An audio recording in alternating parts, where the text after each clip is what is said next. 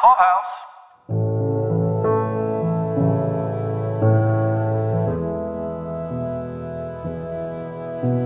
This is Caroline. This is Steph. This is Sheila. And this is Mike. You're listening to the I Know This Much Is True podcast. Tonight we're talking about episode two, written and directed by Derek Cianfrance.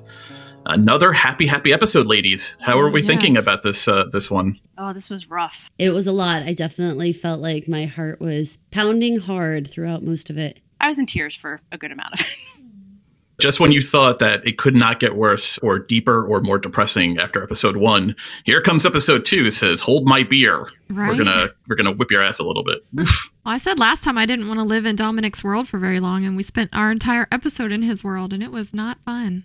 I did not like it. I thought that we were going to actually follow what you had wanted. And when we started with the third grade field trip, I thought we were heading back to the 50s and we were going to stick there for a lot longer. So I was kind of surprised that no, we barreled right back to the 90s and having to deal with this current day everything. Yeah. As it spirals further and further into just worseness. I don't think I could take much more of that third grade field trip, though. Oh my god, the locked in the bathroom, Yeah. oof, the look on his face when he comes out. I Mike, does this affect you any differently at all? The fact that you have a son with with the same name because they say it constantly. Because I wonder about that when I if it, if it was like Caroline, Caroline, are you okay? Like if it would like get to me differently, does it matter to you? it hits me every now and then if they say it in a way that sounds like how I would say it. I don't call Tom Thomas very often. He identifies as Thomas, like he'll introduce himself as Thomas, but I call him and I identify him very much as Tom or Tommy. So they're very good about saying only Thomas on the show. So I have not had a lot of flinching moments because of that, but it's happened a couple times. So I was affected by this only because this was the kind of thing that I could see happening to him. And I feel like I had moments like this of just being kind of a, a doofus and not very with it as a kid myself. I feel like this was the kind of experience I definitely would have had. So, of a lot of the things that happened in this episode, this whole public humiliation thing of Thomas in the bathroom really resonated with me in a really hard kind of way. Did you guys ever have experiences like this when you were a kid in school in front of your class? I didn't have it in front of my class, but I got locked in my aunt's bathroom as a probably eight or nine year old. So, right at the same time, the door gets stuck apparently, and no one told me, and I was in there and couldn't get the door open. So, it's pretty traumatic. It was in front of my family, which makes it equally as worse because you know mean uncles who you know never let you forget things. Steph, I was going to ask you about the the twins aspect of it all and feeling like if one of your twins does something embarrassing, does your other one feel in any way extra humiliated or like, oh God, why'd you do that? You're embarrassing me too. I haven't really noticed that too much, but I do notice that they sort of explain for each other sometimes. With their older brother having autism, they explain for him sometimes. I've heard my daughter say, "Well, you know, because he's different."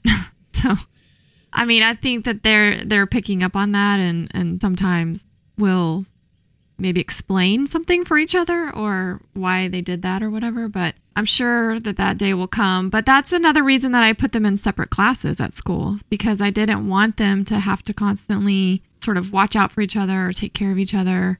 You know, they're only in kindergarten, but at this stage, they sort of talk for each other sometimes. And so I wanted them to be able to sort of form their own relationships with their teachers and friends and such. So I didn't want them to be controlling each other in that way and also coming home and like tattling on each other for what they did in school or whatever. So that's a huge thing in our twins group that is a constant source of conversation Right. whether you keep the kids together or whether you separate them into different classes and everybody has their own reasons i feel like uh, there's plenty of people who say separate classes and there's plenty of people who said i'm not going to two different Yeah. halloween parties i'm not going to two different whatever like it's a it's too it's too much of a pain for me i'm not doing it they're gonna just be in the same class It's a huge pain to have them in separate classes for me, but I felt like it was best for them.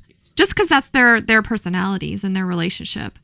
I feel like if it were identical twins, maybe, and they were both boy or both girl, it would be a little bit easier to keep them together, and maybe they because they could form friendships. But mine are boy girl, so they have male friends and then female friends. So I, I wanted them to be, have their own friendships and own life at school. Did this resonate for anyone with siblings? And I, I, I Steph, I don't know if you have any siblings, but I, I know Caroline and Sheila do, and I and I do. Uh, the idea of the conflicted emotions that Dominic is voicing over in this scene about equally feeling bad for his brother and wanting to help him, but also being super pissed and hating him and ruining the day for him personally and for the class for the field trip. That that conflicted emotion did that resonate as like a real emotion that you guys would have with a family member or, or a sibling? For sure. I have two younger sisters. One of them is really close in age to me, and then my baby sister is 10 years younger than me. So we always talk about how we don't have that much in common because she's in college and I'm like married with kids. And so we just have different lifestyles. And, um, like I was already off and married and out of the house when she was like 13. So we don't have some of the same childhood experiences, but my closer sister, yeah, there's always that like, remember when you did this and I got in trouble for it? And I mean, yeah, there's definitely sibling conflict when we were younger for sure. How about you, Caroline? My siblings are also far apart from me. So I'm five years older than my brother, and my sister's eight years older than me. So we're really far apart. So we actually didn't ever really have the same things at the same time. I'm thankful for that. um, and I said, when I have my kids, I'm going to do the same thing. I'm going to keep them very far apart. And then I had three kids in 10 and a half months. so don't declare what you're going to do, people. Karma has a way of killing you on that. Sheila, how about you? So my brother's only a year younger than me, so we've been together for a lot of our high school schooling years. And like I can't really say that he was like in any way, shape, or form like a Thomas to Dominic, but he did like to hit on my friends. So he definitely wanted, you know, to be part of, and I'm a year older than him. So he definitely wanted to be part of that because, you know, I started going to concerts and he thought that was cool and he just always wanted to tag along. So, like, when I was younger, I was just like, oh my God, you're such a pain in the ass. But, you know, as I got older, now that we're adults and we lives on the other side of the planet. So, you know, time together is now very precious. But when I was growing up, it was just like, can we get some separation? I think I was a little bit closer to that. I'm the baby of my family. Uh, my sisters are five and seven years older than me. So they would take shifts as as we progressed through the years, they would take shifts where one was very good to me and the other one was like super jealous and you're annoying, get away from me. And it w- and it changed over the years. But they let me tag along, but I always knew it always came with an implicit, unstated rule that if I embarrassed them, there would be retribution when we got home. So I was always aware of that. It was never made explicit, but I knew the price to hang out with them and their friends as the much younger sibling was don't fucking embarrass us. but yeah, they took turns liking me and disliking me as we all grew up together. I thought something that was really interesting about this scene was Dominic's voiceover telling us that the other kids were such assholes about it. And while we saw some kids razzing about it, there were other kids who genuinely were concerned. The one little boy, Eugene, he kind of thought that he was being an asshole by like mentioning, you know, maybe turn it the other way. But that was a smart move. And he wasn't, you could see the look on the little actor's face. He wasn't trying to be humiliating. He was trying to come up with a solution. And when they were walking back down the bus aisle, one little boy like reaches out and hugs Thomas. Dominic's perception was that every single person hated Thomas and hated what had happened. But that's not actually what happened. Other people were kind of patting him on the shoulder and being like, it's okay, you're okay. I thought it was an interesting commentary on the narration. You know, and as an eight year old, I'm sure Dominic saw that as just like how he was seeing it. Everybody was, you know, feeling the same thing that he was feeling, that he was humiliated because of what his brother was doing. So he figured that everybody else was in on it. And he couldn't see, I don't think he could see the kindness in the actions. It was one of those things, though, that it made me think because they were visually showing us on screen that these kids were acting differently, and he's telling it as an adult as this is how it happened. I was like, oh, you do not have memories that happened exactly the way they really did. None of us do, right? right. Like, we talk about that a whole bunch about if you go back and think about what you thought was going on when you were a kid, and now if you re examined it as an adult, you'd say, oh, that's why my mom said that, or that's why that person did that. It's so much easier to see. So I thought it brought up the the narration reliability question in the very first scenes. And I think it becomes a, an issue in this episode and one of my kind of governing theories about Dominic. I, I don't know that Dominic is such a great reliable narrator. Certainly not as much as we would like, especially when we're trying to suss out Thomas's recall you know, uh, Dr. Patel will call later tell him that he's the control group, the healthy version of Thomas. But I don't know that that is a great example. I, I think there are definitely some red flags here about Dominic and his version of events of childhood, and, and even more maybe recently his recollection of the past is that Thomas ruins everything. So, I mean, he has a very negative and weighed down view of Thomas and his childhood. So, I think I think his whole perception from however past 40 years is just a burden and Thomas has ruined everything and hopefully we can see some happy memories here and there but I don't think we're going to see that many. I don't think we're going to see very many either. Yeah. And what did it what did it mean that it was this stranger, this not Dominic kid who's the one who understood Thomas enough to think about he's getting it backwards? Isn't that something that you would you would hope the the twin, the brother, the one who should be closer to him than any person on the planet would have understood about his brother? Oh, when you say left, he means he goes right. When he goes when you say right, he goes left.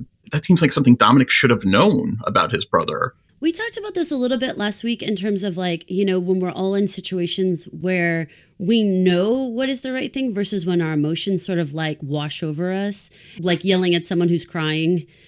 And you know very well that's not going to make them stop crying.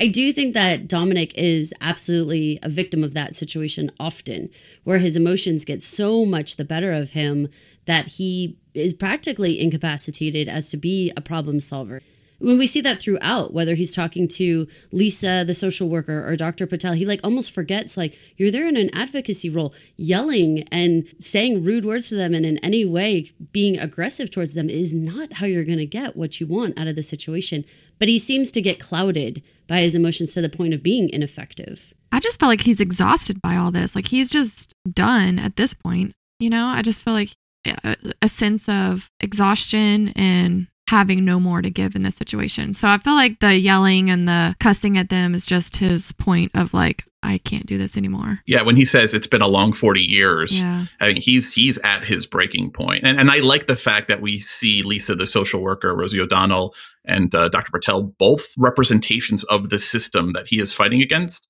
But both of these women are advocates for him and his brother. And both of them are telling him, you need to calm the fuck down. Like, you are not doing yourself or your brother any good by losing your temper here. Like, I get it.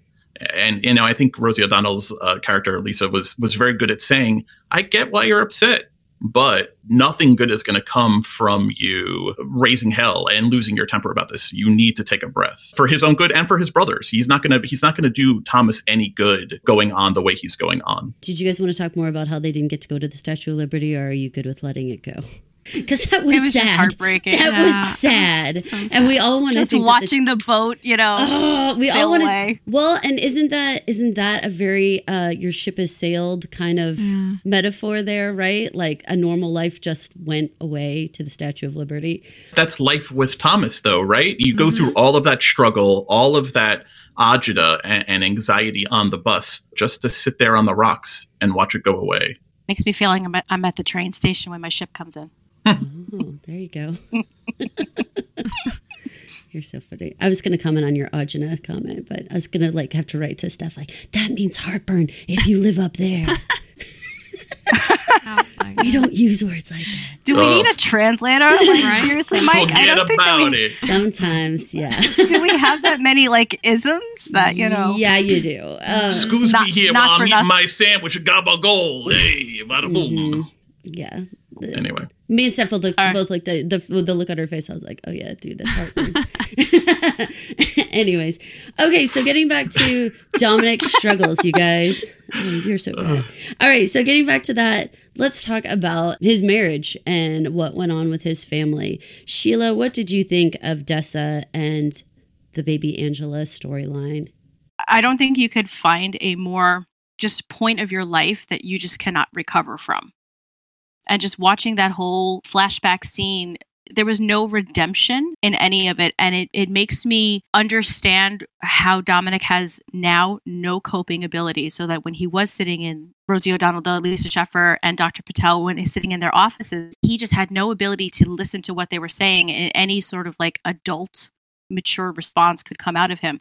I, I just don't see how he's a mentally well functioning adult after watching that, knowing what he's been dealing with Thomas for his long 40 years. there are there are only a couple things that really terrify me in life. Uh, I am terrified of cancer. You know, people are like, "Oh, I'm worried I'm going to die by drowning or I'm going to die by fire." Like, I am terrified of cancer. It's just too prevalent in our world, and I'm so I'm terrified of it. But as a parent, the only other thing that ever scared me was the idea of SIDS, which was not something I had ever heard of or knew about existed. Honestly, before becoming a parent, it was like one of those things that I was like hyper obsessive about when my son was like a baby and, and constantly I was that parent who would stare at him kind of thing. So this was this was like a nightmare come true, and I, I imagine for for any parent, it's got to be a nightmare come true. But it was interesting to see how he reacted, and he became so angry at the support systems. What did you guys think of his throwing shade and like real, real, real anger on the SID support group and and the idea of therapy and getting better and and all of that? I actually understood what he was going through a lot. It made me think back to a Stephen King interview I saw where he explained that Pet Sematary, the horror in Pet Sematary is that a toddler dies. That is what makes everybody so upset. Mm-hmm. And so when I think about that, that like at the end of the day, a baby dying is actually the most horrifying thing most of us can think about. I I understood what was going on here and how they were like ratcheting up everything. All the stakes went up so much higher. Right. In terms of things like not being able to turn to your spouse or not feeling comfortable in a support group, again, for those listeners who don't know us very well, I have three special needs kiddos, and the support groups had a time and place for me. You couldn't drag me back there now. I have no interest in sitting around and listen to people cry at this point in time in my life. I understand that there were some people who got things out of it and some people who didn't. And it's a very divisive kind of situation, honestly. Some people just, it just feels worse to be there.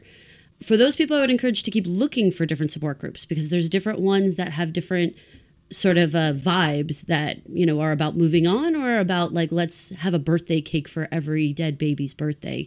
That would i couldn't stick around for at all no. The not being able to turn to your spouse again in the special needs community i think steph and i can speak to that. I don't know if sheila if you can but for us there's times when we absolutely cannot talk to our spouse anymore. The the feelings are too raw about whatever's going on and they are no longer a comfort to us. We have to go outside of our own little tiny circle and find other people to talk to about this not necessarily a support group setting but like in a more casual organic way uh, we call that circling out. Like if you just keep talking about your problems within the inner inner circle, you combust. So you have to go like several layers out and find other people, whether it's a therapist or even a stranger. Sometimes can be better um, mm-hmm. because it's too much. You can't look into that other person's eyes and see their pain and get any comfort yourself when you're trying to talk about it. Steph, do you have experience with that? There's times that you can turn to the person that you experience this with, and then other times that you can't. And I think that both of their reactions were valid. Like um, he said that Dessa turned into a zombie and just like shut down, which I totally get. And he was angry, which I think is also valid. I don't know. I feel like they couldn't turn to each other at that point. I totally get his anger. I just it is, you know, I feel like people are just trying to help him and and just saying and doing all the wrong things for him and it just made him more angry and shut down. So, if we're in 1990 and this probably happened what in 80 something that's like 10 years i mean were there other options for him to express himself or to seek counseling or was that just not going to happen because he was a big strong man or you know what i mean yeah I, I think this is i think this is pre woke culture right where you know it was okay to cry if you were a big strong man kind of thing especially with a ray at home right who probably doesn't want to uh, see his son have any uh, kind of emotion right so i just felt like he he didn't have like an outlet that was going to work for him. I think his anger was justified. I think I was more surprised at the vitriol he had on the support groups only because they seemed to be helping Dessa. So I totally get not, and I don't think I would be a support group person either. That's not really my jam. But like calling it like the Dead Babies Club seemed so extreme. Like that seemed like a real slap in the face to his wife and and I get and even the estrangement, her becoming a zombie, like them drifting apart because they can't face each other. That totally makes sense to me and seems like the right organic way that that would happen. But I think it was just another sign for me, maybe, and maybe I'm reading into this of there's a real selfish nature to Dominic. Probably born of his life experiences and being his brother's keeper to that extent. But this whole scene his righteous anger seemed tempered by a very selfish undercurrent that turned me off a bit.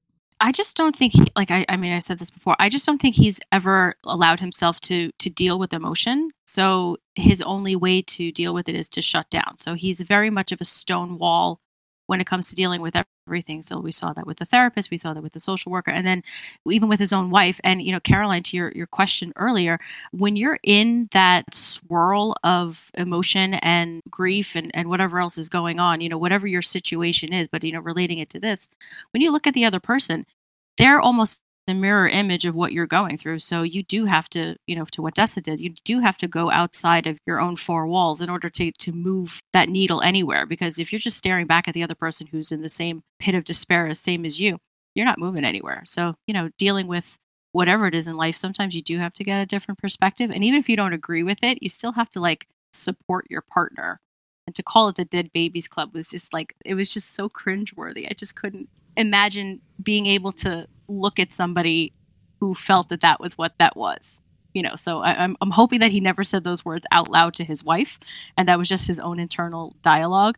But just watching their implosion you just knew that it was inevitable Let, us talk about the shitty things or inappropriate things people say to people who are grieving, uh, whether it be uh, uh, death of a, a, child or a loved one or any kind of thing in the form of Gene Constantine, his now former father in law, when he tells them these things happen and then suggests that they just get pregnant again to replace the baby. I know personally have experienced the uh, sentiments like, well, these things happen. You know, you'll feel better with time over the death of a loved one. But the idea of get pregnant to cover your problems what did you think of that as just a general experience of what people say during uh, funeral times? I would say that people say inappropriate things a lot. um, you know, definitely even outside of funeral times, especially when it comes to those really difficult decisions that you're having to make. So, for in my case, I had the twins at 23 weeks. Up until that point, though, I was on bed rest for two weeks. And so there was this weird, elongated decision making time where the law says you do not resuscitate before 23 weeks actually 24 weeks. So if they were born, I would have to tell them to resuscitate. And so the doctors came in and said, "Look, just let them die and we'll we'll we'll do fertility treatment, we'll get you pregnant again right away and you just start a clean slate." And it's no big deal and that will be much much better than doing anything else. Now, whether that's good pragmatic advice, medically speaking, I mean, uh, maybe it is if you get if you just can take all the emotion out of it.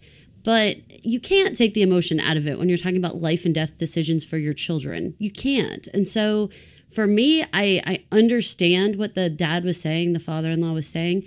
And he's coming from a time when people had like 10 kids with the idea that like eight survive, you know?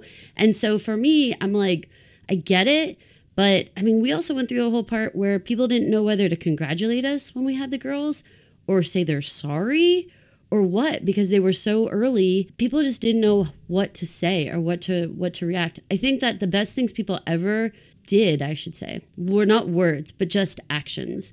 Uh, i had help putting up christmas decorations outside while i was still in the hospital and i came home and the house was decorated and i felt like that was amazing. But people didn't like harass me like what can i do? What can i do? They just did stuff. They just brought dinner over or they just, you know, helped out in different ways that they could. The actions to me were more important than the words. The words were always clumsy every time. Who knows what to say at a funeral or the loss of a loved one? Like I never know what to say. I've I'm like just so awkward in those situations. I usually tend just to stay quiet, you know, because I feel like no matter what I say, it's going to be the wrong thing. I, I don't know. I really hate the idea of like people telling them just to have another baby, it'll be fine. I just feel like there's a lot of people in this circle of motherhood that have lost a pregnancy. Um, I even know a few moms who've lost infants. You can't make it better and you can't say anything right. And he's probably going to be angry no matter what anybody said. So, agree. They're all going to be the wrong thing to say, I think in our twin community, just so you guys know and our listeners know, it's not actually very uncommon to lose one of the twins. Yeah. Um, it happens. And so we have had situations where people join when they're pregnant and then now one twin survived and then what? Are they in the twin club right? as far as everyone's concerned or not? I mean, it gets really dicey. Everyone, of course, just opens arms and say, yeah. of course, you know, if you're comfortable here, stay here. Um, if you're not, because it brings up too much bad feelings for you, then don't. But especially with multiples, I think that, you know, mm-hmm. mortality rates are much higher and things are much more fragile health wise and things happen. So it does happen. Sheila, have you experienced any of this? not in such a horrific way, but my husband and I struggled with infertility and I was going for a ton of treatments and things like that. And, you know, people, we were married for 11 years before my son was born. So we were married for 10 years, uh, bef- you know, when I got pregnant. And, but people were asking, they were like, oh, you know, are you guys going to have kids? And yada, yada, yada. My journey was four years to conceive. Do you know how much stuff people say in four years? When you're already on hormonal treatments and things like that. So you're already not in your right you know mindset mind frame and then you add you know all these hormones on top of it and you know god love my husband he was so good about it like because i was a little more fragile when it came to like those kinds of questions because you know i was hyped up on all these hormones. And he would kind of try to break the, the tension of the moment before the waterworks would start. And he'd be like oh yeah you know she can't. And then people would be like oh my god i'm so sorry. And he's like yeah she would look at me and just can't you know trying to make a joke out of it and you know um, Husbands. yeah so you know he gets husband of the year award for that. But people don't think beyond what they're saying to think about what it's going to impact the person who's receiving it. Like because you don't know like what they're dealing with. You don't necessarily know. But yeah i mean and then you know you know when you are pregnant like the horrible things that people say when they mean it you know in a in a not mean way kind of way you know it's like oh you're are you having i was asked are you having twins? I'm like nope that's just one you know i'm just i'm just that We've big thank you there. We've all been in Right? those situations. You you're know? like, you're like, thanks Um, for that comment. I mean, I gave birth to one baby that is the equivalent of some twins, you know. But yeah, no, people people say the most horrific things, and then since that experience, my son is six, almost seven now. Since that experience, it has actually changed how I approach people when I talk to them about you know sensitive situations. So I tend to be more like Steph and stay on the quieter side, and I tend to be the person who does more action as opposed to saying things. So I will be the person that turns up with dinner or, you know, turns up with flowers or, you know, says, Hey, I'm going to go babysit the kids. You go to the mall or go get your nails done. That tends to be more my speed now. Hey, Mike, what did you think about the idea of using the life insurance money from the baby to go on a trip? Do you think that that was okay or was it in bad taste or what do you think? I personally think it's in bad taste, but I also see why someone would suggest it, and I can see where Dessa would want to do it. Something cathartic and, and maybe bring them back together again. It seems like the kind of thing one spouse may suggest to another, knowing that they're drifting infinitely apart from each other. But I think I probably would have come down on Dominic's side there. That it seems a little a little too much. Uh, and I love cruises. I mean, I, I'm very much on record. I'm a big cruise guy, especially to the Mediterranean. That sounds fantastic. Greece, Sicily, I'm all about that. But oof, yeah, that didn't really work for me. I was going to ask you guys about that because Dominic says that's what Dessa needed to do. I had other plans. But did we learn in this sequence what his other plans for getting over it were while she was off on her cruise? I He know, went to the urologist. He got a vasectomy. Yeah. which is Oh yeah, that's so right. I think I was okay. sick in it. Yeah.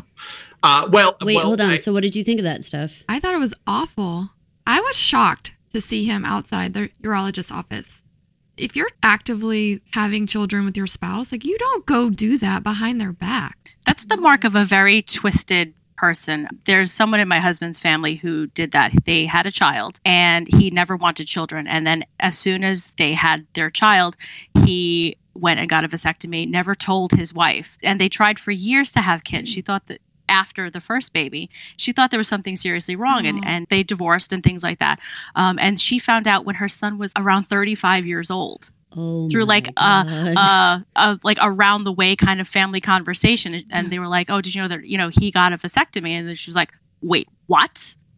And obviously, that was the end of that family dinner. Yeah, so I mean, I just think it's the mark of a really twisted person who would do something like that. or is it another sign of him being super selfish? I mean, I think there's a real narrative building here that Dominic is Dominic first. I agree with you on that, and also like in a if you you could do the dots to uh, cutting off your hand, You know, it's a very like uh you're doing something because you think you're doing it for some greater good, but like you're actually being a freak right now and should stop. You know, stop acting like that. I was impressed that he had the self reflection because he doesn't seem like someone who who can really do a lot of good self analyzing.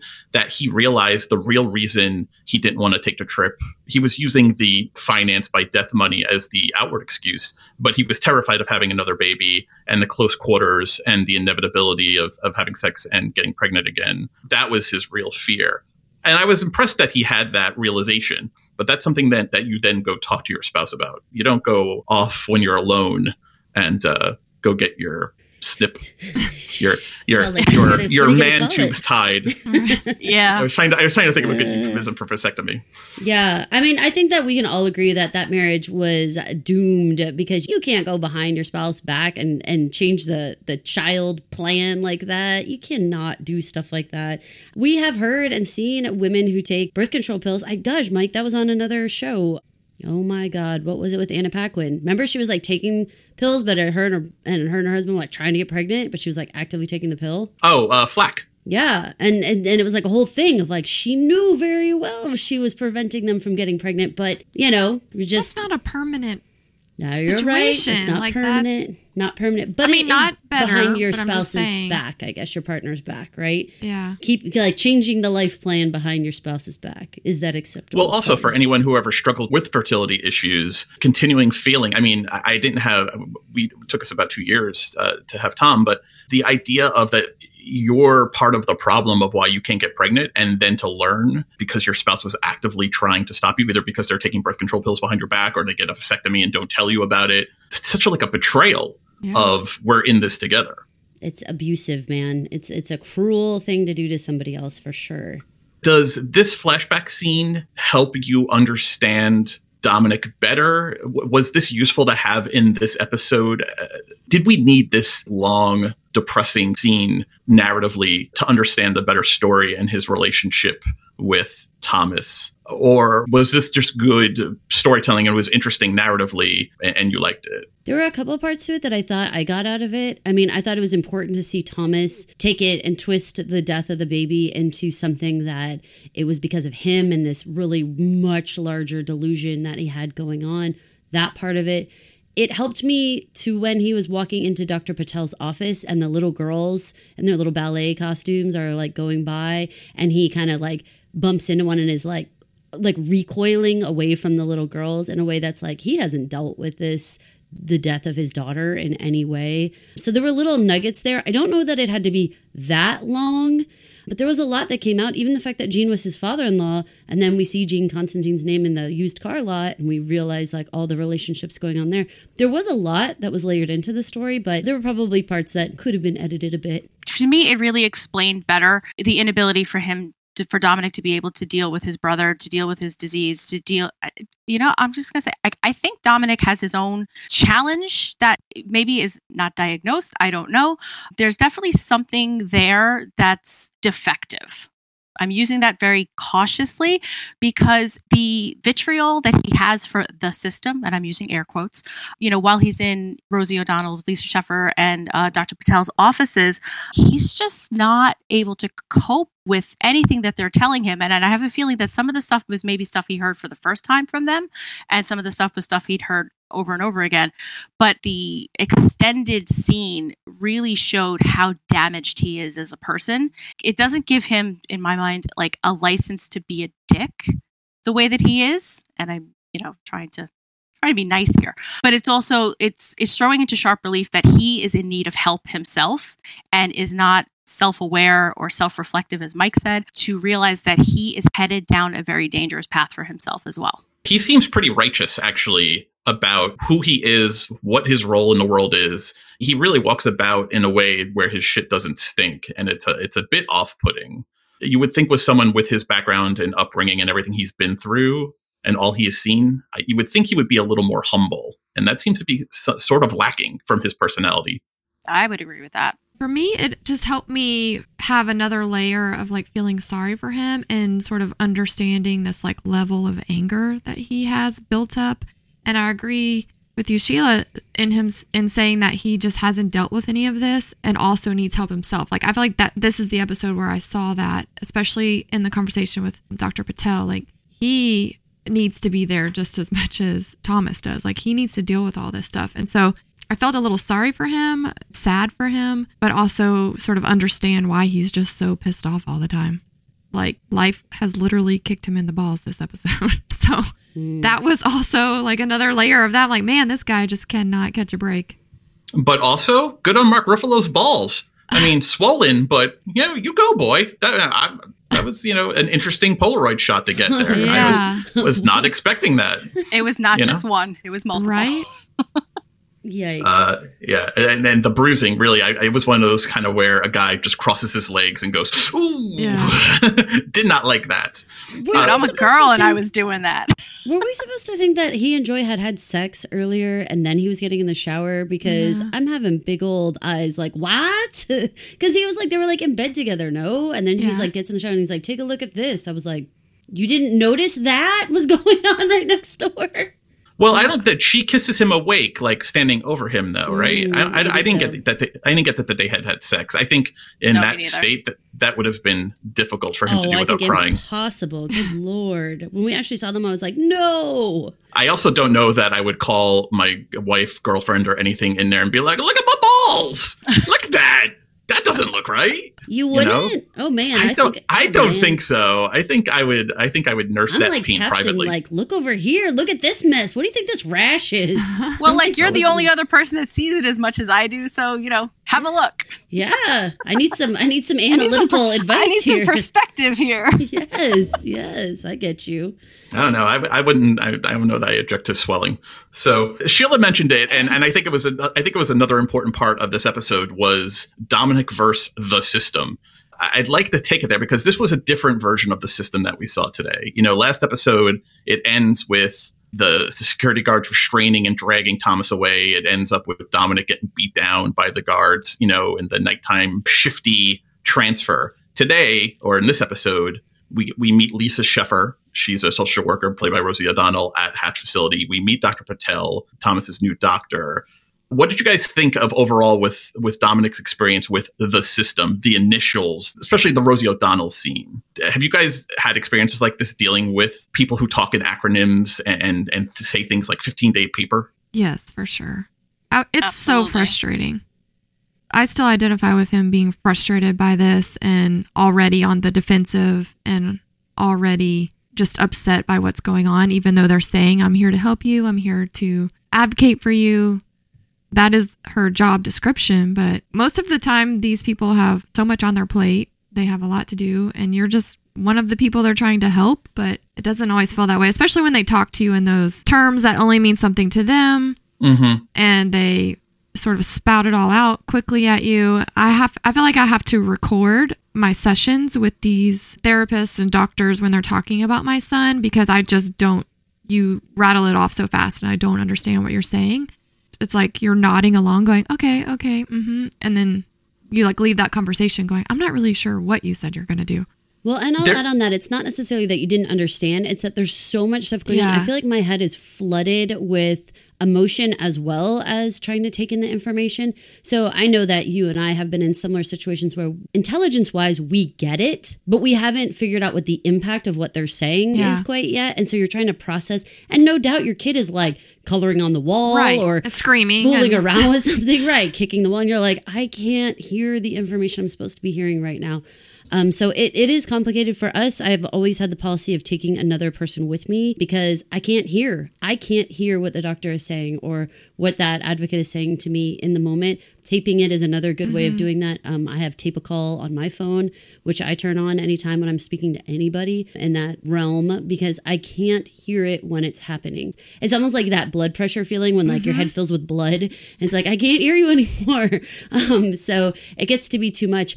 I thought that the way that Lisa spoke with him was very realistic, and I and I actually appreciated it because she was one of those few people who tried to walk the line of being careful in the amount of do- information she doled out, however, not indulging the fantasy of, yeah, I'm sure he will get out in 15 days. I'm sure that won't be a problem because those people are equally our enemies in the system. When she says that may or may not happen in 15 days, that may or may not be the truth that he will get out in 15 days, we'll have to, you know, assess and figure it out. That is actually more helpful to me than the person who says, I'm sure they'll be out in 15 days. And the 15th day comes and it doesn't happen, and your heart just feels just stomped on.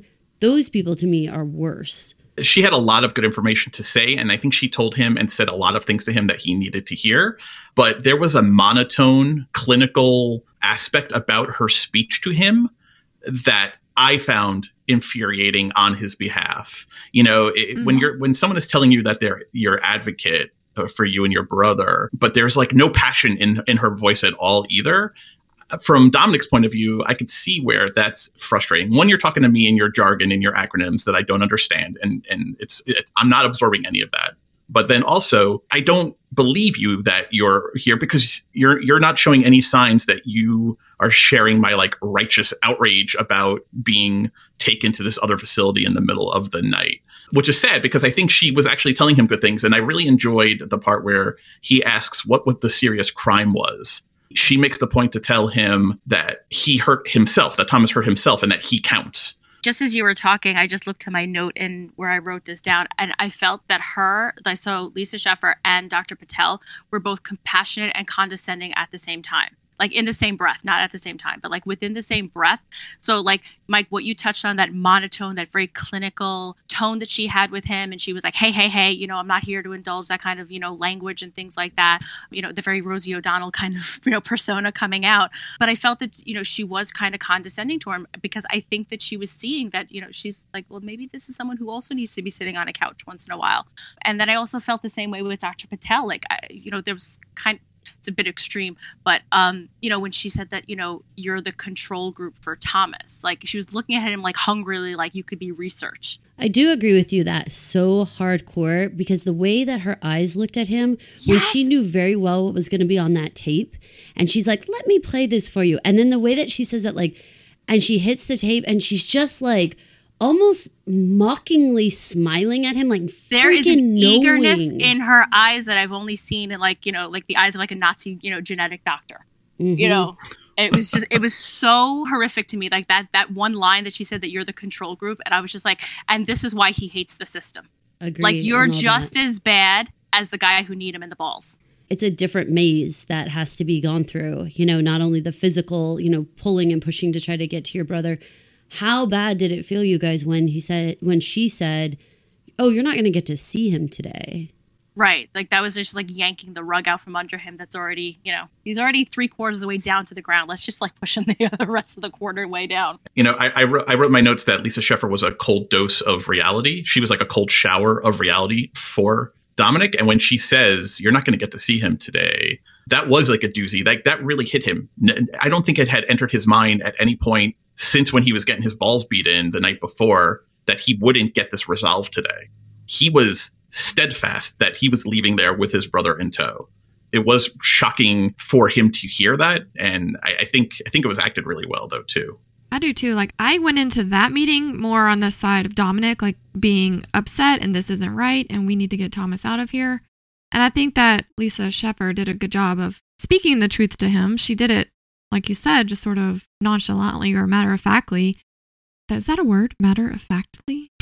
okay. I said it's it. a phrase. Even in the Northeast, right. that's a even in the Northeast, that's a phrase. I'll allow it. Oh, okay, Do you guys good. understand those words? Yeah. it just didn't make sense when I said it. But I felt the same way. Like I didn't really understand what Thomas's crime was. I was confused because he only hurt himself. And so when she said that, like he hurt himself and he counts too, I was like, oh, yeah, like you're right. Like that is yeah. bad. And then she's saying, well, we have to go to the review board. And he's like, who are these people? Like, who are you talking about? Like, that's how I felt. Like, who's in charge here? Who's making the decisions? Like, why can't I have a say in it? Crime wise, Mike, do you have any like two cents into this as to like what would you classify this as? She well she made a good point that he did do it to himself and that's why he is under lock and key in a in a maximum security psych ward but is there there's no law that says i can't hurt myself i mean if i commit suicide I didn't break a law. I, I mean, no one, no one is brought up on charges. Like, my my fictitious self is not brought up on charges for manslaughter of myself. I, I think that it's being in a public place with Yeah. the Well, uh, cleaver, with the children in the library. yeah there there are versions stuff. There are versions of assault and menacing uh, that all involve brandishing a weapon in a public place with an intent to do harm and i don't know for a fact I, I would have to i would have to look but I, I think him hurting himself may actually be a criminal offense but certainly he's going to be he's certainly uh, endangering the welfare of children. He's going to be charged with menacing. He's going to be charged with possibly assault, depending on how that law is written in that state. Assault is written differently depending on the places. Yeah, so he's definitely facing you know a lot of things, but someone with a history of mental illness who, given a chance to go to a public place, and the thing he does is take out a giant cleaver and hacks off his arm in, in sight of children and and other people he could probably be sued also personally, you know, for you know emotional infliction of harm. You know, if any of those parents of those kids wanted to sue him and his family, you know, he's probably facing that too. But I, I did like the statement that he counts also because, like Steph, I hadn't really thought about that either, and obviously Dominic had not thought about Thomas himself being in within the harm done.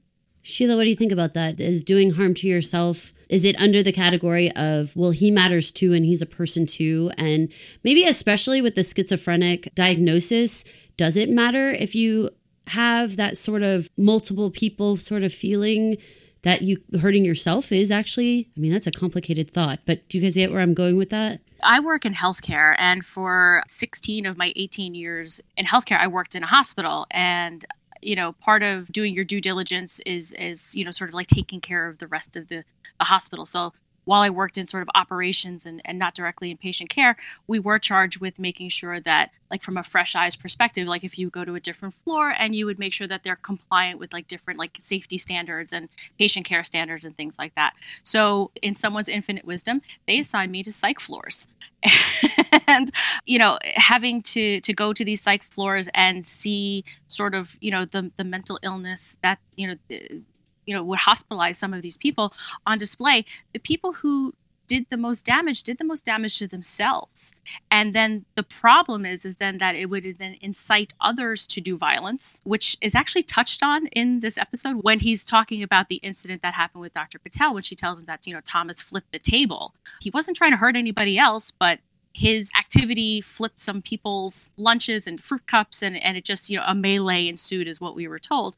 So yes there is this notion that the self matters and in talking to in my career and working with different areas and whatnot process improvement was a big thing. So i you know in my career so i had to you know work with people from all different you know types of backgrounds and things like that. And the most interesting to me to work with were the psych units because there is all of this attention on the self. And if the self is well the self is not harming itself, then it has a chance to heal. So the, the self matters. And whether or not he committed a crime per se, you know, is up for discussion. Like what happens if he like threw the knife and it stabbed somebody, you know? There is that notion that there is a public harm, even though he did this to himself.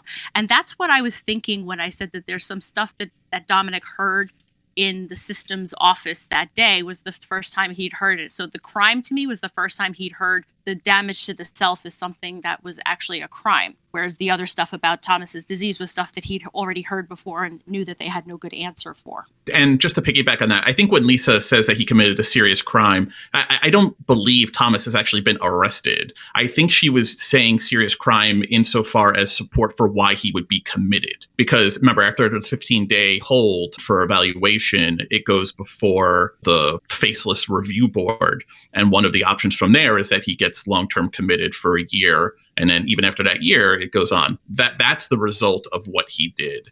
The mental into, mental instability that he exhibited in public is what is possibly landing him in long-term commitment facility. There were no handcuffs involved here from a, from a, an arrest standpoint. I think they restrained him with handcuffs, but he wasn't being like put in the criminal system. I think she was saying crime more as far as why he would be deemed unfit to be out in like a minimum home or or some kind of facility like that as a justification why he would need to be committed. So the other aspect of the system in this episode was when he goes to meet Dr. Patel, played by the fantastic Archie Panjabi, She's a great character actress on a lot of different shows, The Good Wife, uh, Blacklist. She's she's always really enjoyable. And here she's playing Thomas's new doctor and maybe Dominic's new doctor too. I, think we've already hit on it a little bit, but uh, Steph, what was your take on Dr. Patel insofar as her interest in Dominic? I thought it was a little disturbing. Like she's interested in him because he's the control group for Thomas is just bizarre. You can't have a control group of one, can you? but I, I, I don't know. I think that she was trying to help him in a way by talking about his emotions and asking questions about how he felt about it. I thought that he was going there to discuss Thomas and her take on what's going on with him, but it didn't really seem like she was interested in that. Why did she play him that tape? Like what was the end goal in that? Just to see his reaction and or to let him know where Thomas was at. I thought we were there to discuss like what was currently going on with Thomas. Like, is he okay? Is he freaking out? You know, I think that's a super good question. What was the point Yeah. of the recorded therapy session sharing with Dominic? What do you guys think about that? I, I think she went in there with an ulterior motive. I think she played the tape partially because she wanted to see his reactions to Thomas's statements as a litmus test of veracity to get an indication of what Thomas is saying insofar as it's true. Because he's saying things that are definitely within the realm of possibility of an abuse victim, but he's also, you know, he has this paranoid schizophrenia, so you have to also question it. But I think she definitely went in there looking at him like a piece of meat as a future client goes. I think she definitely had an ulterior motive uh, walking into that room. Ethically, there's no way Dominic could be her client, right? Given that she has the brother and there's this the, the this whole other relationship between them, I thought you cannot do that. Like they have she could because she's not related to them, but laws are different in every state. But I, I, a good therapist should recuse herself because they do treat, but she doesn't necessarily have to. Well, I mean, But- even just to the point of like getting insight into unless home visits or evaluating the family member of, of the caretaker who's going to be, you know, the person would be released to or something is part of the process. I feel like that it that that just like muddies her ability to judge Thomas and whether or not I'm I'm sure she has a say in whether or not he stays in Hatch. And so I just felt like like ethically, whether it's explicit in the rules, it felt like she should not be speaking to Dominic in the same way. I thought it was inappropriate for her to say that two men are lost in the woods and I may not be able to reach one or rescue one, but I see one that I may be able to help because he may be calling to me.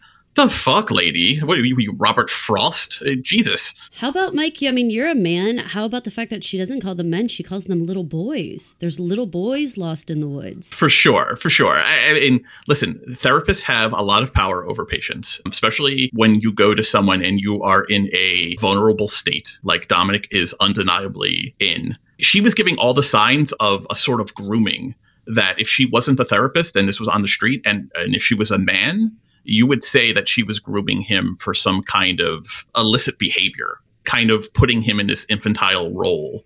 Really inappropriate, kind of start to finish. I agree, especially those parts too. When she would inject, she would say, "And there you go again, questioning my ethics." She said it like two times that I was like, "I'm questioning your ethics." I want to touch on something that that Steph brought up too. The the idea of Dominic being the control group for Thomas as the quote unquote healthy version of him, the one without this mental illness affliction. As parents of twins, eh, because I know you guys are, is that a fair way to look at twins? I mean, yes, twi- even if you have identical twins, they look alike, but they're separate people, right? Right. Isn't that the whole idea? Is that We're both like, "Yes, they are indeed not. separate people." not okay. I yeah, mean, it, it, it seemed completely fucked up to say that you are a mirror image of your other person. I mean, I get it from like talking from like a scientific point of view, like DNA wise. Yeah, okay, I get it in some point. But But the fact that they are absolutely two different people, a lot of people in the public don't get that though. They will look at boy girl twins and ask you if they're identical. all the time.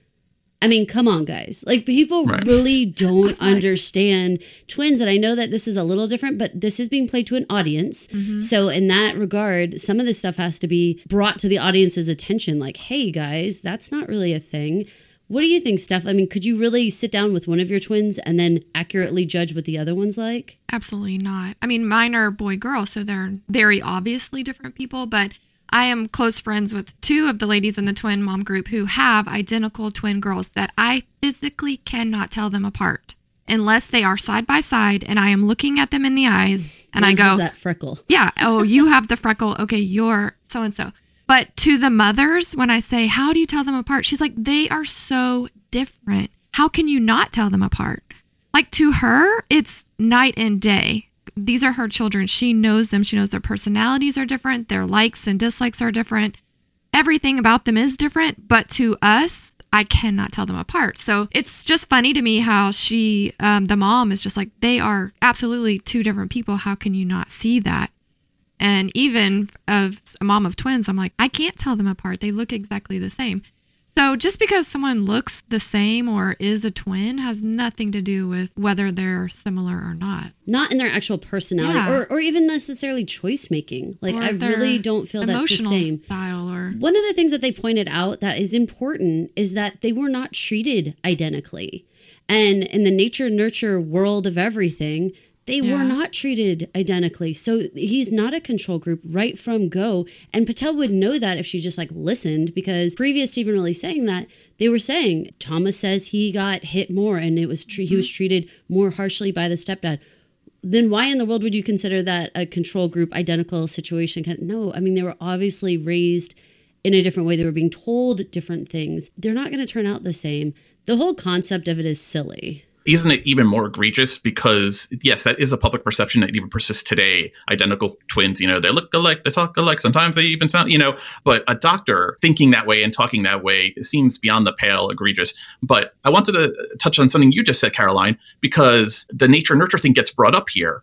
Because Dominic does not want to delve into family secrets, he is very over this part of the conversation. He specifically says what is wrong with Thomas is genetic and has nothing to do with our upbringing and for that reason doesn't think it's useful to go into the family secrets as it were of, of their going on but how can it not be i, I- mean maybe the baseline schizophrenia is genetic but how it has affected thomas over 40 years is clearly linked to his upbringing no yes, you have a genetic predisposition to it, but how bad you get or, or before you get treatment is definitely a reflection on your home environment and how you were raised. A hundred percent.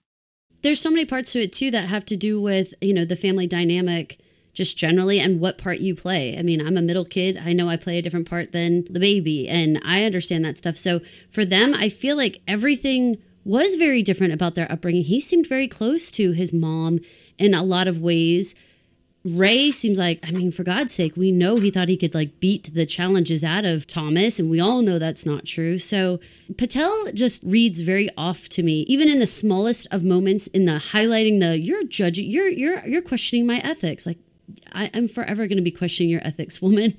Yeah, she just creeped me out from, you know, the word go. there was a Michael Keaton movie in the late 80s, I think came out in 89 called Dream Team, where Michael Keaton and several other people are patients uh, in a psychiatric hospital. And one of them, I think it's Christopher Lloyd, has a habit of impersonating a therapist and is very convincing in the role and goes about and constantly is talking to people as patients and they have no idea that he's not really a therapist. Uh, that was a big vibe I was getting from Dr. Patel here. Like, I'd like to see your diploma and some references from people who actually know you as a actual doctor and that you are not just someone on the ward who has stolen a coat because she had a lot of questionable things going on here. But I, I wanted to ask you, he says something about the straitjacket of medication.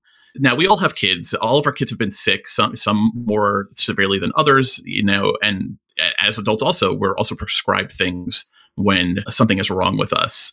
Did the idea of a straight jacket of medication ring true to you guys as a thing that happens to people in this country that that we can we could put a pill to solve any of our problems? it hit me when he said that. It it just sort of um, reacted within me.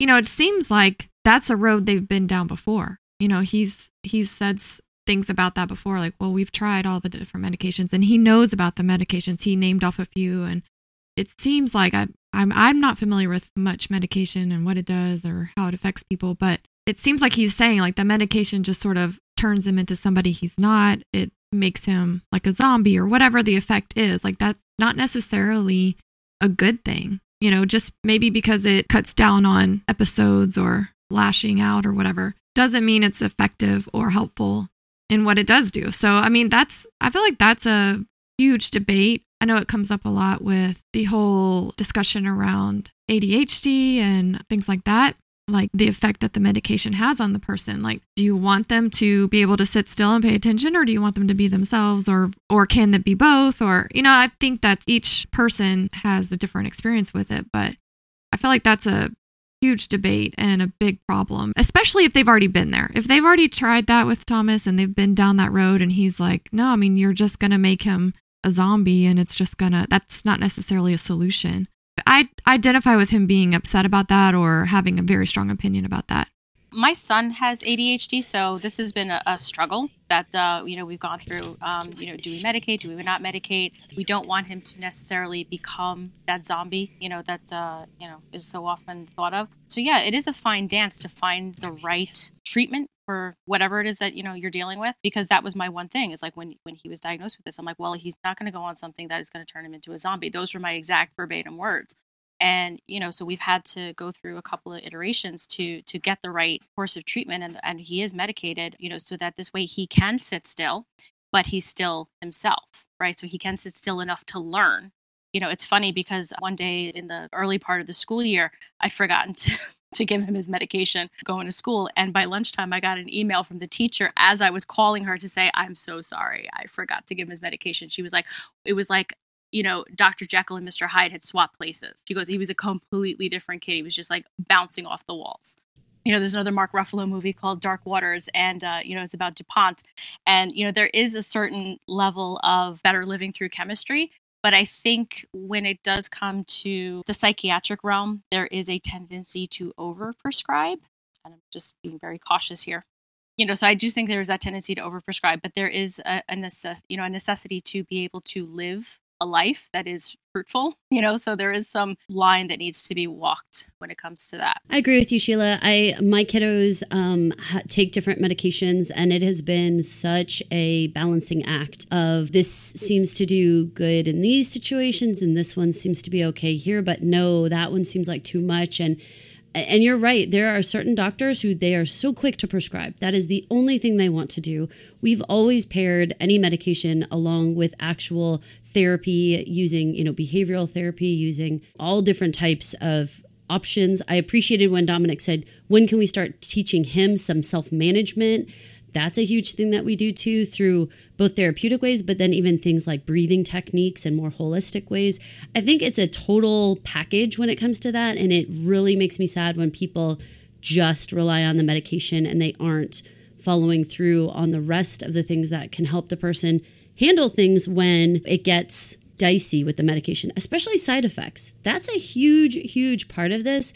For our son, he gained a lot of weight having to do with the one, and now he has like a whole complex about being overweight and am I fat and all that stuff. And it's like, oh my God, you know, we're trying to give you this medicine for anxiety, and now we're creating a different, you know, thing for you to be anxious about. It's such a difficult challenge. Thankfully, however, I feel like I'm in control of those choices and I can work with my doctor in a situation like this where Dominic has no idea what they're going to give Thomas and when and how much, this would be so difficult. And Thomas doesn't seem to have a voice in it at all. As much as they keep talking about how Thomas is a person and he matters, I haven't heard a whole lot within this institutional jargon between Patel and Lisa where they really talk about what Thomas wants. No, they treat him very much like you would treat like an infant or, or someone who is beyond the capacity of deciding for themselves much the way that Dominic, though he personally was against it, allowed Thomas to not have his hand reattached. He gave him that agency. No one else is willing to treat Thomas like an adult male who is 40 years old. Yes, he has paranoid schizophrenia, but I, I don't think that means that he's not without lucid moments. I mean, that whole conversation with Patel about being the boys lost in the woods. She's given up on Thomas already. She is not interested in treating Thomas. He is just an object that will be shuffled through medication and through the system, which, from Dominic's point of view, has to be so frustrating because he was saying the right things about. You know, he at Settle, he he's a fixture there. He he is functional there. Let's teach him self management. Let's try and make him better or as better as he can be and that's just falling on deaf ears in this scene that that's got to be so frustrating as a caregiver to hear no one is going to help you. I did want to make sure that we didn't skim past a subtle moment that meant a lot to me as a caregiver. The conversation that he has at the car lot with his friend, who I'm assuming is his ex brother in law there. Mm-hmm. Um, That's Leo. Leo, yeah. when he said, Hey, you said five people could be on that list, go ahead and put my name down. My heart was like, Leo, you are the friend every single caretaker wishes they had because you're not doing something for me in terms of like coming over and sitting with me, but the idea that you would go and take my shift to check in on my brother. Oh my God. And moments later, you see Dominic in the car wiping the tears away because you guys, I cannot express to you the willingness to take a little bit of the responsibility off your shoulders there's no amount of casseroles that could possibly, you know, be equivalent. Especially when you pair that scene together with last week where Dessa, of her own free will, went to visit Thomas in the hospital after the cleaving accident, even when Ray couldn't go see him. You know, Dessa and Leo, irrespective of their relationship with Dominic, seem very emotionally invested in the well being of Thomas. And I like that. That made my heart feel very full. They don't need to be that way. They're not related by blood or marriage anymore. And yet they still feel like they'll reach out and be there for him. And it's that whole willingness to act, right, Sheila? That it's like he was actually willing to go to Hatch, a probably very intimidating, very scary place to go and have that moment, be willing to stand in that truth with Thomas like that on behalf of Dominic, but also because, like you said, they, they, they honestly care. They genuinely care about Thomas. Let's shift to the last thing I think that was important to take away from this episode. When we're listening to the tape, Thomas says several things about his experience growing up with Ray. He accuses Ray of raping their mother and making them watch. He accuses of him of severe physical abuse. He accuses him of sodomy with a variety of objects. And Dominic, listening to this, fights back against some of them, says they're exaggerations in other cases, and, and in some of the cases says, you know, no, that happened. But I think this whole scene really calls into question the idea of the reliable narrator. And I think we're we were supposed to think that Dominic is a reliable narrator and Thomas is delusional. But I think there were some things in this episode that proved to us that maybe Dominic isn't a reliable narrator. What was your takeaway on that? Because I think that's going to be an important thing going forward as we learn about these two boys throughout their life. I had a lot of question marks. I understand where he's coming from with the idea that every single thing on this tape has to be untrue because, you know, it's too much for Dominic to deal with, whether he's suppressing memories or whatever. However, going back to that bus where I said he was telling us in his voiceover that everyone was making fun of the situation, when in reality, we could see kids were hugging and being supportive. I feel like I'm going to continue to question and wonder about what he's really seeing. And I go back to the idea that Thomas has the ability to take in real information, whether it's reading or, or his own life experiences. Not everything he says can be false. I don't believe, just statistically, I don't believe he wasn't diagnosed with being a pathological liar. So I do wonder who we're supposed to believe and how much we're supposed to believe them.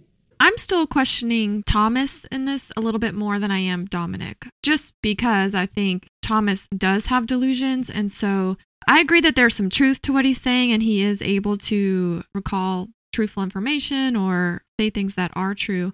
But I think Thomas just has a very overstated or exaggerated memory of things, maybe, or to him, those things are true. Like the abuse is true, but maybe he has created a different narrative around that abuse for himself. So that was a huge question for me when he was talking about Ray on the tape was is that true? Did he make that up? Like if Dominic says it didn't happen, who do we believe in this situation? So I was definitely questioning that for myself whether to believe Thomas or to believe Dominic. But I'm still sort of leaning towards believing Dominic over Thomas. And I think just seeing so much in Dominic's life just helped me to understand why he is where he is, why he's so angry at Thomas, why he's so just done. You know, that helped me in this episode just sort of identify with Dominic and why he is just like over it and angry and upset and and less empathetic towards Thomas. I feel like like he said it's been a long 40 years and this has been dragging him down forever. So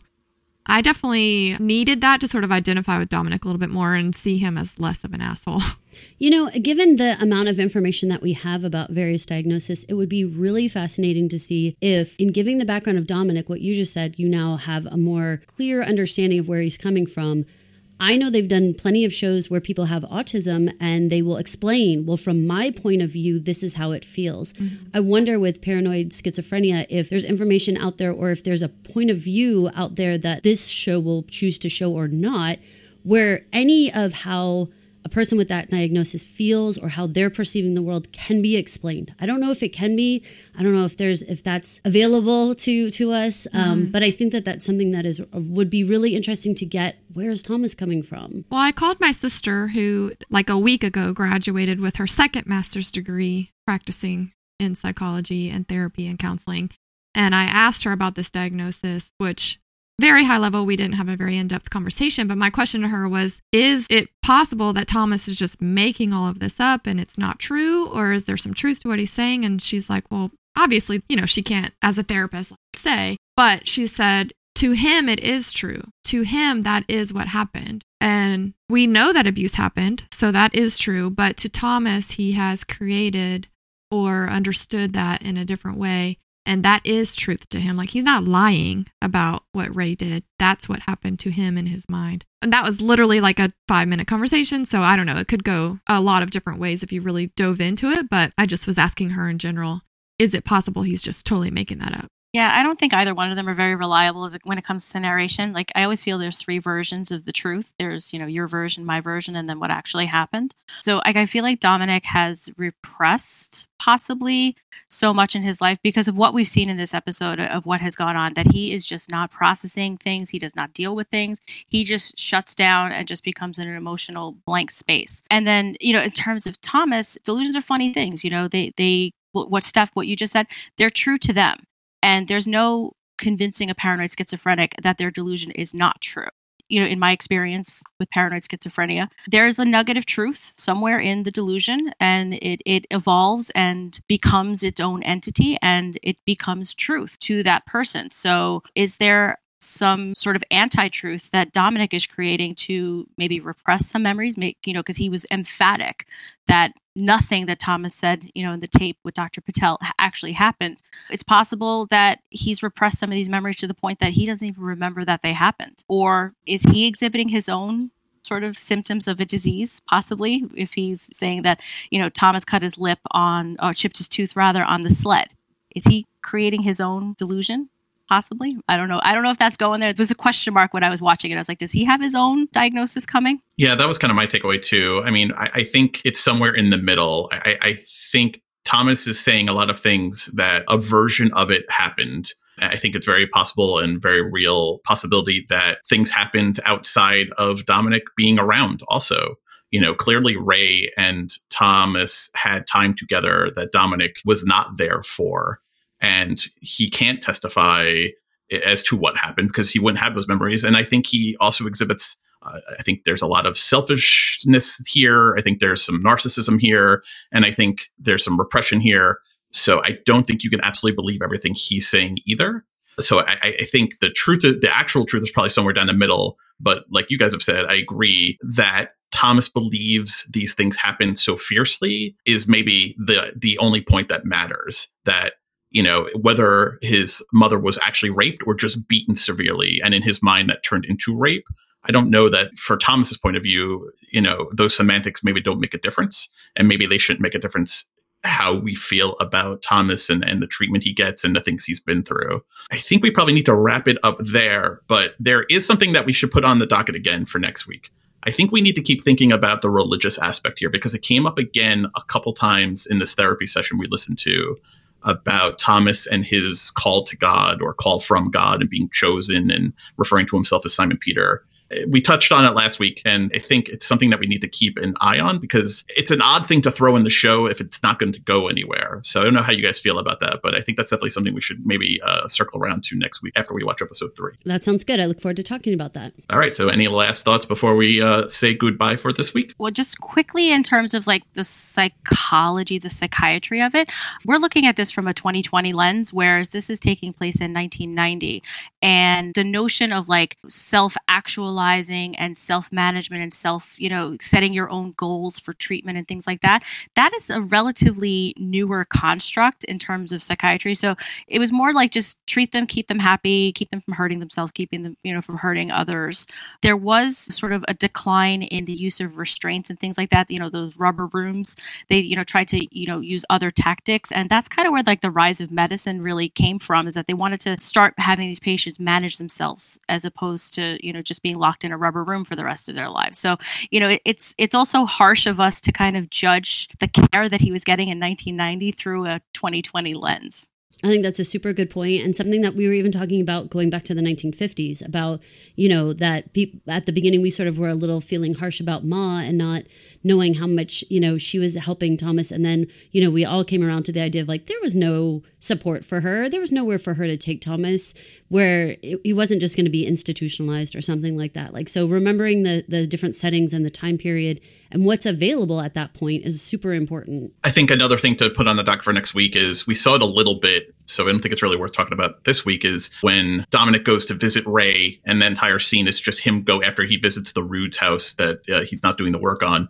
He goes to visit his stepfather who's asleep on the couch and he covers him with a blanket while he's voicing over about all of the kill fantasies that he had about Ray over the years. There's a whole complex dynamic there, but there's also this undercurrent of heritage and identity. Which we talked about last week, and I think is going to be part of Dominic's story and his journey is who he is you know, he refers to him as a wasp from Youngstown, Ohio, and there's not a bit of Italian blood or Tempesta blood in that ancestral home of the Tempestas in Connecticut. It was really disproportionate anger as he was talking about us, some real, some real venom spitting it as he's voicing over about that that this wasp is living in this house built by mighty Italians. Really interesting, but I think I think it may be something that we want to bookmark for next week to see if that develops more. Can I jump into? There was also something that Thomas said in the tape that was played by Dr. Patel, where he talks about Dominic used to teach, he used to be a teacher. And, you know, Dominic was just sitting there with his head in his hands and this look of just anguish on his face. And it was just like, well, what happened to your teaching career? Where did that go? Like, where did that fall in the timeline of your life you know, from what, you know, these huge upheavals that you've had from, you know, Thomas's diagnosis and being his, you know, de facto caretaker to the implosion of your marriage with the death of the baby. Like, where did that go? Like, that just seemed to be such a pivotal part of his life that just got kind of just whoop right over.